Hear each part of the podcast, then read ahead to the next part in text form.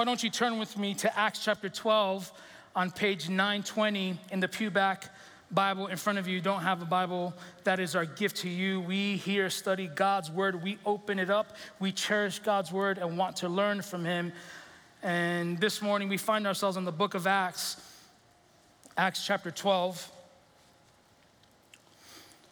Thus far, the church, since the beginning, has uh, faced much obstacle, oppression, um, much celebration as well, right? Like there are many things that we can point to in the book of Acts and say, yeah, like we've experienced something similar, right? Like they experienced persecution, we experienced persecution, whether not us personally, but the big church.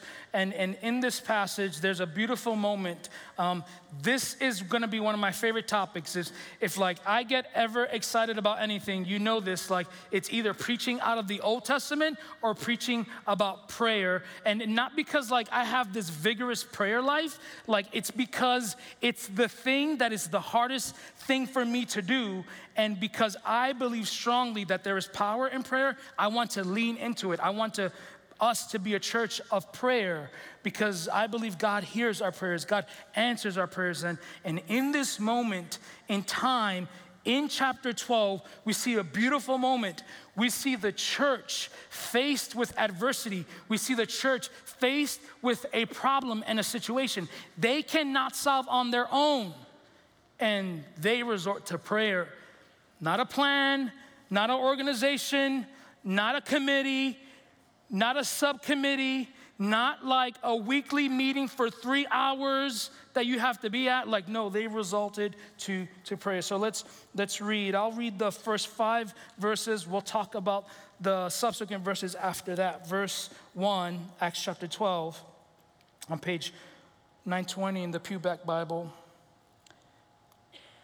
About that time, Herod the king laid violent hands on some who belonged to the church.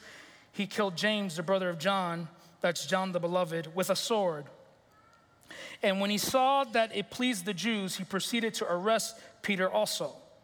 This was during the days of unleavened bread.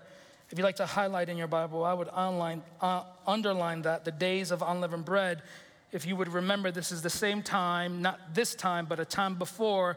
Um, this is the time that Jesus had the Last Supper. This is the time that Jesus was arrested. And this was during the feast that Jesus was crucified and, and rose again um, around that same time. Verse 4 And when he had seized him, he put him in prison delivering him over to four squads of soldiers to guard him. As we know in the past, Peter has escaped prison before, and the apostles have been released from prison. So Herod wanted to make sure that Peter wasn't going to get out. Intending after the Passover to bring him out to the people. So Peter was kept in prison, but earnest prayer, highlight, underline that idea, earnest prayer for him was made to God by the church. I, think this is a beautiful verse right there that earnest prayer were made on behalf of the church, from the church on behalf of Peter before God. And, and I want us to notice that the response of the church was prayer. Right? Like, then I want us to think about our response. Like, if, if we were faced with adversity, if we were faced with problems and situations in the church, attacks from outside, if, if our government or if our community, if people in the community wanted to impede, prevent, try to stop us from proclaiming the gospel, try to uh, prevent us from growing and converting people to the gospel, like if, if, if there was attack from outside the church, what would be our response? I would think, and this is just me, there would be some meeting, and we would sit down and plan and organize and figure it out. Or would our response be to run away?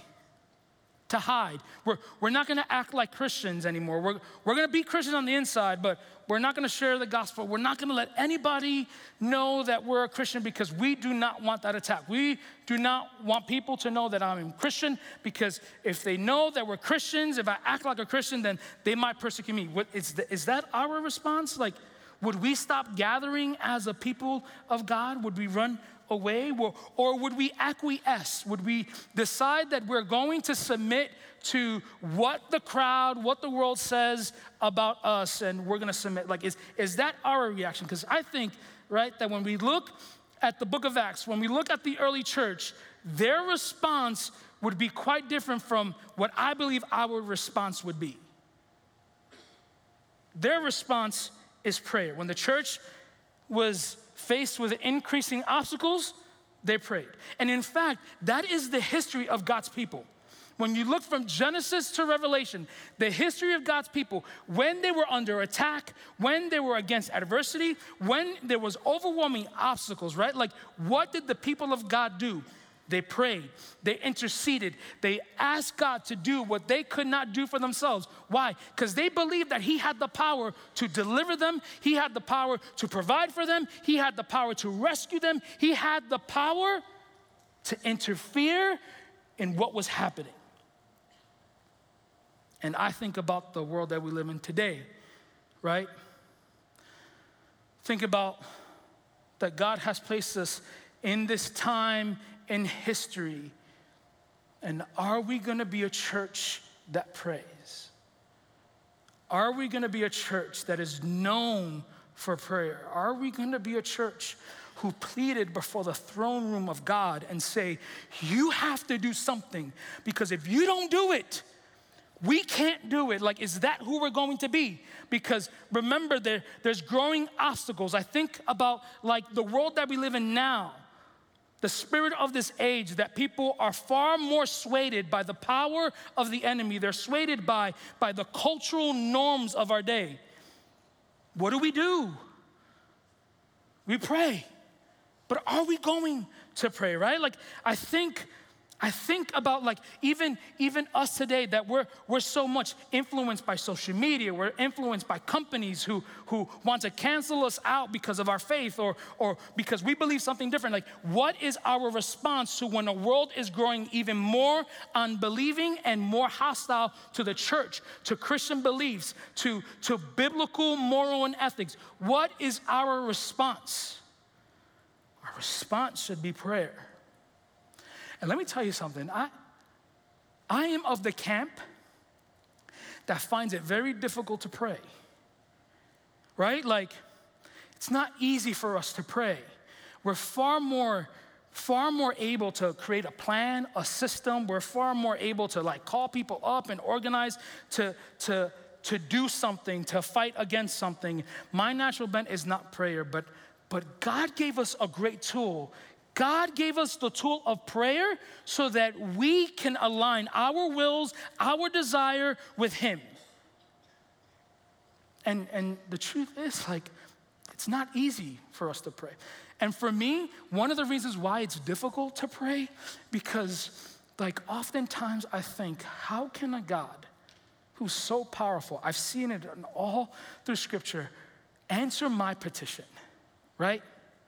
Like I think of my own sins and my own problems and situations. I think about like the thoughts that I shouldn't have thought, the feelings that I had, the words that I said, the actions that I did that are not honoring to God. And I and I come to the Lord with my prayers and petitions and think, I know you have the power to answer my prayer, but surely you can't answer my prayer because I am too sinful. Has that ever happened to you? Like when you're praying, you're like, I, how is he gonna do this? Like, I'm not worthy for him to answer that prayer. Or, or maybe, like, maybe there's some past hurts. I, I stand before you today and, and tell you that um, I have often been disappointed by God. Not because he's ever disappointed me, but because I look at past prayers and I said, God, you said no. And that was a good thing, and you said no to me. Or you didn't say anything at all, and I'm still waiting for you to do it. So then, when you go back to the Lord in prayer, your mind begins to think about all the times God didn't answer prayers, right? And you think, He's powerful enough to save that person. He's powerful enough. Like, how many people here have grieved the loss of a loss of a, of a loved one, right? Like dying in the hospital bed. How many times you prayed, God heal them, God restore them? And they passed away. Like, how many of you have prayed for the broken marriage and realized that the marriage is over at the end?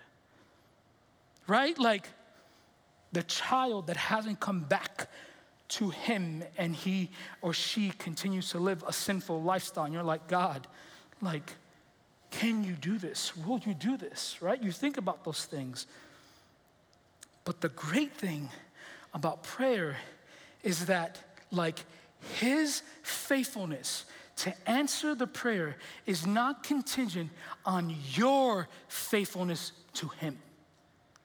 When we pray as a church, when we had that moment in prayer, we're going before a God who answers prayers despite who we are, right? Why? Because God is faithful.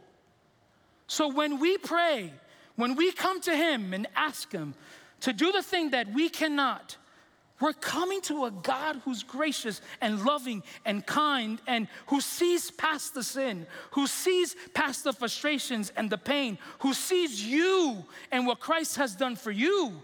That's the God we pray to.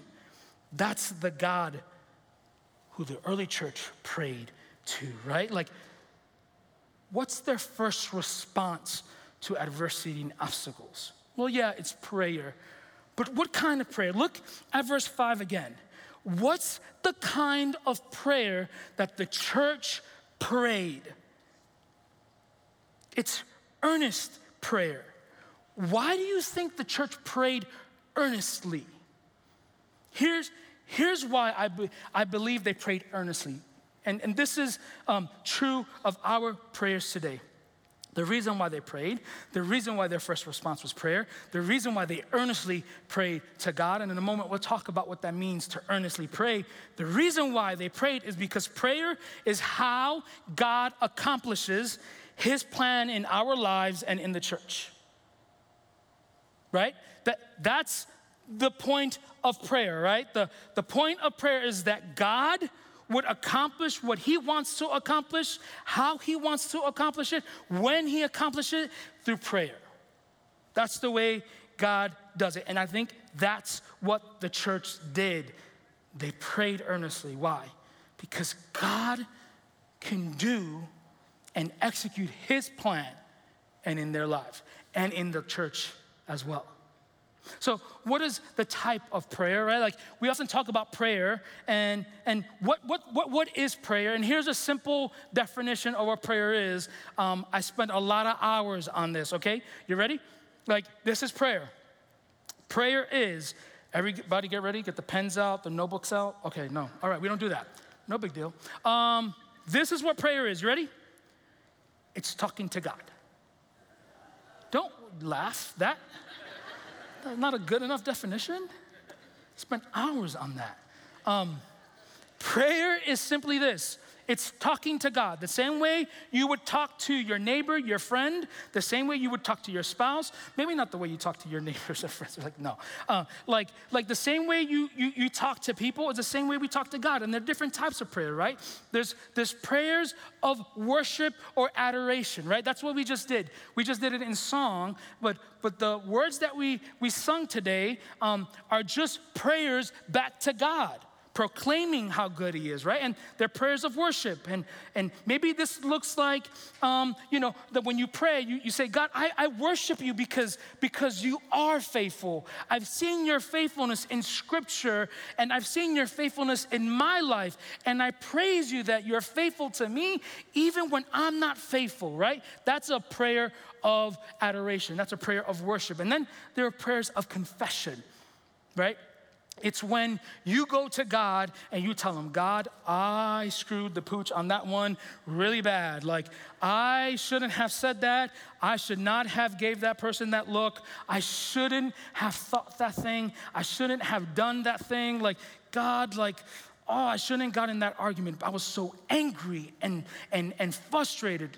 Lord, I, I shouldn't have, I shouldn't have sinned and I've sinned before you and I ask for forgiveness because you are a forgiving God. You forgave me on the cross and I know that you'll forgive me now. Like that's a prayer of, of, of confession. Then there are prayers of thanksgiving, right? It's thanking God for what he has done. Right? It's thanking God, God, God, I thank you that I am alive. I'm, I thank you that I'm breathing. I thank you that I have life. I thank you that you supplied my needs. Like I have not gone hungry. I have shelter. I have food. My children are safe. I thank you, Lord, that, that I have a job and I can work. I thank you that you provided when I didn't have the job or I didn't have work. Like those are prayers of thanksgiving. Then there are prayers of supplication. That is Acts chapter 2, verse 5. Acts chapter 2, oh, excuse me, what did I say, 2? Oh, yeah, sorry, um, I'm crazy. Acts chapter 12, verse 5. That's a prayer of supplication, it's petitioning. It's going to God and saying, God, I need your help. We need your help. I need you to, to work this thing out in my life because I can't do it. God, I need strength. I need peace. I need wisdom. I need hope. I need love. I need more joy. Like it's going to God with what you need and what you want and trusting Him that He is faithful to do the thing. And in verse 5, we see a prayer of, of supplication. Who are they praying for? The church gathered together to pray on behalf of Peter. And what's the kind of prayer beyond a prayer of supplication? What's the prayer? It's an earnest prayer. It's interesting that Luke puts um, the word earnest in there. Another time he puts earnest is in the gospel. It's when Jesus is praying in Gethsemane and he's praying what Luke says, he is earnestly praying before God. It's the same word that he uses here. And the idea of earnest prayer, it, the idea is stretched out right? So there's two um, um, illustrations, there's two pictures that Luke is pointing to us. The first picture is that the people um, in the church gathered together have their arms stretched out right? They're open and available to God to do what He can only do. Their hands are stretched out. The second picture that he's painting is not only are their hands stretched out, I don't know if it's uh, literally that their hands are stretched out, but what he's communicating is that they're stretched out. The second idea is not only are they stretched out, but it's continuous. What does that mean? It means that when they were praying together, they didn't stop praying there wasn't an end to their prayer. When they started, they kept going. When they wanted to stop, they kept going. It was continuous. This idea that they didn't stop praying. That is the job of the church. The church should be a church of prayer. This should be a house of prayer where we pray all the time. Now, does that mean that we're gonna spend the two hours here at church praying? No, what it means is that we have an attitude of prayer. That means that we're open and available to pray at any given moment. It means that when we pray for people, when we pray for situations, when we pray for problems to, to, to go away, or when we're praying that God would get us through the problem, we do not stop praying until God answers that prayer. Oftentimes, that when we pray, especially as a church or as an individual, we stop praying because we lose faith. We lose faith that God is going to answer on our behalf. But this here tells us that they did not stop praying. And this is a testimony of not just the church in Jerusalem, but this is the testimony of the church everywhere. You know how I know that? Because the Bible says it in Romans. Peter, Paul says in Romans chapter 12, rejoice in hope, be patient in tribulation, and be constant in prayer. He also says this in Philippians do not be anxious about anything, but in everything, by prayer in sub and supplication, make your request known to God. And what does the Bible promise? And the peace of God that surpasses all understanding will guard your heart. There's a promise associated to the prayer, right? He also says in Colossians chapter 4 continue steadfastly in prayer, being watchful in it with thanksgiving. God's desire for his people, look at me for a minute. God's desire for his people is that they would pray. If they did nothing else, they would pray they would pray the scriptures, they would read the scriptures, but that they would pray. His desires that every opportunity the people of God have, they would pray. And when should the church pray? All the time. But there are often times, special times, that the church should pray. In this moment, in Acts chapter 12, when does the church pray together? Well, they pray when they're faced with a crisis. I want to talk a little bit about this crisis, right? Like they prayed when the church was being persecuted in verse 1. Herod decided that it was a good idea to kill one of the apostles. Then he thought it was a good idea that he should arrest another apostle, right? So the threat that the church faced was persecution. The threat that, that the church experienced was violence against its leaders. The next threat was that, that an injustice happened.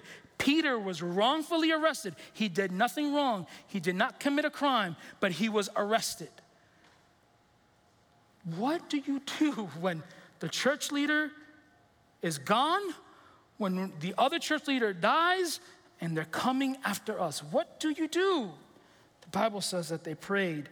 I love what John Stott says about this passage. It's beautiful. This is what he says. He says, Here we have two communities, the world and the church, arrayed against one another, each welding an appropriate weapon. And what's the weapon that the world uses, right? On, on one side was the authority, was Herod, the power of the sword and the security of the prison. And on the other hand, on the other side, the church turned to prayer, which is the only power which the powerless possess. Think about that, right? That if you are feeling powerless, then you have power in prayer. The solution to the church's problem, the solution to the crisis that the church faced was prayer. And listen, it's not that they prayed in this. Like, it wasn't that they said the right words at the right time, in the right order, that, that God would answer their prayer. No, that's, that's not what it is. What it is, the power of prayer is in the person that we pray to. Who are they praying to? They're praying to God the Father, who has attributes and characters that are beyond us. So, the solution to the church's crisis in prayer is to trust in God's character. And, and I think we see, see some characteristics of God in this passage. I want to I wanna show, you, show you one of the characteristics. I told you before to underline uh, the, um, the Feast of Unleavened Bread. Like, remember the purpose. In the Old Testament, God commanded his people to celebrate, to commemorate the time they would leave Egypt. He did this by instituting the Feast of Unleavened Bread. They were not, to, they were not allowed to eat any bread that had any leaven in it. So, why? Because they were to remember that God delivered them from Egypt. It's not a coincidence that in this moment, that when the church is persecuted, when they're faced with adversity, that they're celebrating in the culture the feast of unleavened bread. Why? Because when they're praying, they're reminded that God delivers his people. Think about it. In Exodus chapter 2, what do the people of God say? The Bible says that God heard their cries. And in fact, he heard their groanings. And you know what the Bible says? It says he knew. What did he know? He knew that he was faithful to his covenant and that he would answer their petition. God delivers his people. I think about almost every battle that the Old Testament Israelites had to fight. Almost all of them, when they obeyed God, they followed God, they pursued God, and when they prayed, He answered their prayers. I think of King Jehoshaphat. Remember, he was one of the kings in Judah. The uh, enemy army was on attack. They were gonna overwhelm him. Their army was too big, too vast, too wide. And you know what Jehoshaphat did? He gathered the entire congregation, the entire people of God, and said, We're going to pray and we're gonna fast and we're gonna get ready for battle. You know how they got ready for battle? They got dressed up, they went to battle, they didn't fight, they didn't sling any, any rocks, they didn't throw any javelins. You know what they did? They prayed. You know how they prayed? They started praising God on the battlefield. And next thing you know, God comes through and he destroys the entire enemy. God delivers his people. That's who the people in the early church prayed to a delivering God. What we also see in verse 7 in this passage, another beautiful reminder of God's character in prayer, and that is God provides for his people. While the continuous prayer, the earnest prayer of the church was being offered for Peter, the church was providing, God was providing an answer to the people. While they were praying, He was answering their prayer by providing an answer. What was the answer? The answer was an angel. God sends an angel to the jail cell, wakes up Peter and says, We're out of here. And you know what I love what Luke does in this passage? He includes like um, descriptive, detailed information to show the impossibility of this to happen, right? So Peter is sleeping. The Bible says he's sleeping between two soldiers. He's chained two times. Uh, he includes two chains, and he's chained to two shoulders. And then there are guards on the outside of the jail. Luke is describing to us and describing to every person who would read this that that this is an impossible task for anyone to do. There's no way one person or a group of people can rescue Peter. But there is a God who hears the cries of his people, who's willing to interfere, who's willing to send an angel to do the impossible. Why? So that the people would witness and an unbelieving world will witness that God has the power to do the impossible. That's the beauty of him putting all that. Then I think about us. God provided an answer for them, but aren't you reminded of how God provided answers for you? Though I, still have doubt from past hurts, I can point to specific times and moments in my life, in my life where God answered and provided in ways that I cannot explain. God has provided for his people. I think of the story of Hannah, who was barren without a child. What does she do? She goes before the Lord and prays and asks, God, would you give me a child? What was his response? He gave her a child. Now, we don't know how long it took, but I'm pretty sure it didn't take a couple of days. Pretty sure it was longer than a year. In fact, I'm pretty sure it's more than a couple of years. But God provided. I think of Abraham in the story, right? Sarah, too old to have a kid. And what does God do? He provided for her.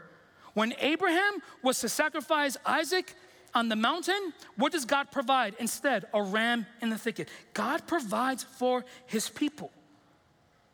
God provided for the kings of the Old Testament. God provided for the church in Jerusalem and the church across the world. God has provided for us. So when we pray, we're praying to a God who has the power to deliver us, who has the power to provide for us. That's the confidence we have. Not in a plan, not in an organization, not in a meeting or a committee. We have a confidence in a God who answers prayer. The second characteristic we see in this chapter is in verse 11. We see that God rescues his people from danger. How do we know that? Well, Peter is released from prison. And what does Peter say? What is Peter's response? His response is now that I am sure that the Lord has sent his angel and rescued me from the hand of Herod and all that the Jews, Jewish people were expecting. His response was acknowledgement that God rescues his people time and time again. God has a long history of rescuing his people from danger. He rescued Peter from danger. And that's the same God we pray to, right? Think of the story of Shadrach, Meshach, and Abednego, right? Who refused to bend the knee to the king, to worship the king. How does God rescue them? He rescues them out of the fire. He rescues Daniel out of the den. He rescues David from all his troubles and all his attacks and from his even his own king. God delivers, God rescues his people from danger. That's the God that we're praying to. So when you come to God in prayer, you're not coming to God who might be able to do it. You're coming to a God who surely can do it, who can answer the petitions. And sometimes the truth is, the truth is, God answers every single prayer we have. There is not a prayer that we petition before Lord that He doesn't answer. You know that, right? He answers every single prayer. You're looking at me like, does He? I don't know. Maybe. I think. No, He does. Sometimes God says yes. Sometimes God says no. Because God has something better. Actually, oftentimes when we pray, what we're praying for is not the thing we ought to have, but sometimes it's the thing that we're going to receive because that's better for us. And sometimes it comes a no. Sometimes God says, not yet. And when those things happen, you continue to pray. This is just one example of when God instantly answered their prayers within a couple of days. But there's a history in the Old Testament where people had to wait years, if not decades, right? Like, God promised to save his people from exile, but many of them were in exile for decades, if not hundreds of years, right? Like when, when God promised to rescue them out of Egypt, they were in Egypt for 400 years. So sometimes we have to wait for that promise. But, but the confidence that we have, the confidence that we have in prayer is not in our ability to pray, but is the confidence of God's character. God is faithful to answer our prayers. And the example that we have in Acts chapter 12 is that when the people of God come together and pray, things happen. In fact, they were surprised by how God answered their prayer because Peter comes to the house and here's what happens. The Bible says they were praying. They were still praying. They were unaware that he had, a, he had come out of the, the jail cell by the angel. So, so a girl hears Peter's voice and she comes to the group that's praying and says, Hey, Peter's here. He's out of jail. And they're like, uh, that ain't happening. Like that, you're just hearing things. And in fact, what they say is like, actually, that's that you're hearing his angel. Um, I don't know why they say this, but in the Jewish culture in those times, they believed in guardian angels. Um, that's not what happened. Um, I don't have a theology on guardian angels, to be honest with you, but but they thought it was an angel. They thought it was a divine being that was speaking that sounded like Peter and that she heard, but it wasn't. You know the interesting story about that, that passage? Um, the Bible says it was a slave girl named Rhoda. And I'm reminded, I don't know if you remember the story in the Old Testament of Naaman, right? Um, Naaman is actually a general of, of, of, of, of Assyria, and he has a slave girl from a Jewish slave girl. And when he gets sick, um, she tells her mistress or his wife, There is a prophet in Israel, or I think I believe it's Judah. There's a prophet in, in, in, in among the people of God who can pray for you to heal you. There's no correlation between the two, but I thought it was interesting that God put a girl there in the story to hear the voice of Peter, to affirm that God answers prayer. And you know, he answered it even when they doubted. Think about that. They did not expect that Peter was going to be released from prison. In fact, they probably believed that he was going to die because they probably remembered during this same time, not too long ago, Jesus was murdered and crucified. We can go to God in prayer, believing that He would answer our prayers even when we doubt. Why? Because our doubt is welcomed by God. Like, God's answer to your prayer is not contingent on your doubt, it's contingent on Him. We can bring our doubt and we can say, God, I don't know how you're going to answer this. And I feel like you won't do this, but I'm still gonna come to you trusting and being reminded that you have a long history in Scripture that testifies of your faithfulness on how you have answered prayer. and I want you to change my doubt into faith. We can go to God in prayer. So, my question for you this morning are we gonna be a church of prayer? Are we gonna pray with each other? Because the model in this chapter and in the early church is that the people of God gathered and prayed with each other. What a powerful testimony. In the high school ministry, when I was in high school, or not when I was in high school, when I was leading high school, we, we had a thing, and this is what we would do. I would say at the beginning of our time, um, we're going to pray. And I would say, we pray bold and Oh, you guys got to do better than that. I was hoping they would do a little oomph. They're nervous. I would say every, every Sunday, we pray bold and, and we would pray for about five minutes out loud at the same time. Then we would get in groups to pray with each other. Why? Because that's the model of the early church. They prayed together. What a beautiful testimony that we would carry each other's burdens in prayer, that we don't have to put a facade or a veneer in front of our family and friends in the church, that we can be authentic and genuine and open and vulnerable and share with them. I'm hurting. Like, like I've said it before, like last week, like we need to be praying for Dave Flick. He has cancer. I mean, uh, he doesn't have cancer. He's, he's, in, uh, he's in remission, but he's in the hospital. We have a guy in the band that Byron was telling me, I don't know who, um, that has cancer now.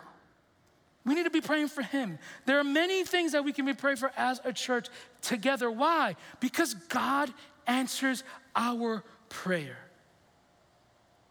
Do you believe it today? Do you trust Him today? Let's pray.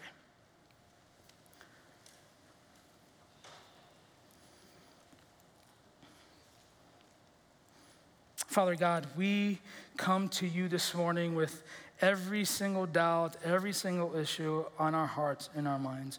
And Lord, we ask you this morning to be faithful as you've been faithful all throughout Scripture, as you've been faithful to the early church in chapter 12, that you are a God who answers prayers. Lord, there are things that plague us. There are things that overwhelm us. And there are things that we don't have answers to. Would you provide the answer? Would you provide the wisdom, the encouragement? Would you provide the peace to the anxious thought? Would you provide the clarity to the confusion? Would you provide the way out of the dilemma of the situation, Lord? So that we can testify that you are a God who answers our prayer. God, in, in our weaknesses, when we find it difficult to pray, God, would you, would you give us a passion, a supernatural passion to pray, to pray for our loved ones, our family, our children, our neighbors, our friends, that, that we would be eager to pray. That when we hear of a story where someone needs prayer, that we would pray right then and there. God, give us that desire so that we can be a church that prays and that we can testify that you are faithful, we can trust you, and you've always been faithful. We pray this in Christ's name, and the people of God say, Amen. This has been a message from the chapel. Thanks for joining us today. For more information about the chapel or any of our campuses, including Akron, Green, Wadsworth, Kenmore, Cuyahoga Falls, Nordonia, and Medina, please go to our website at thechapel.life.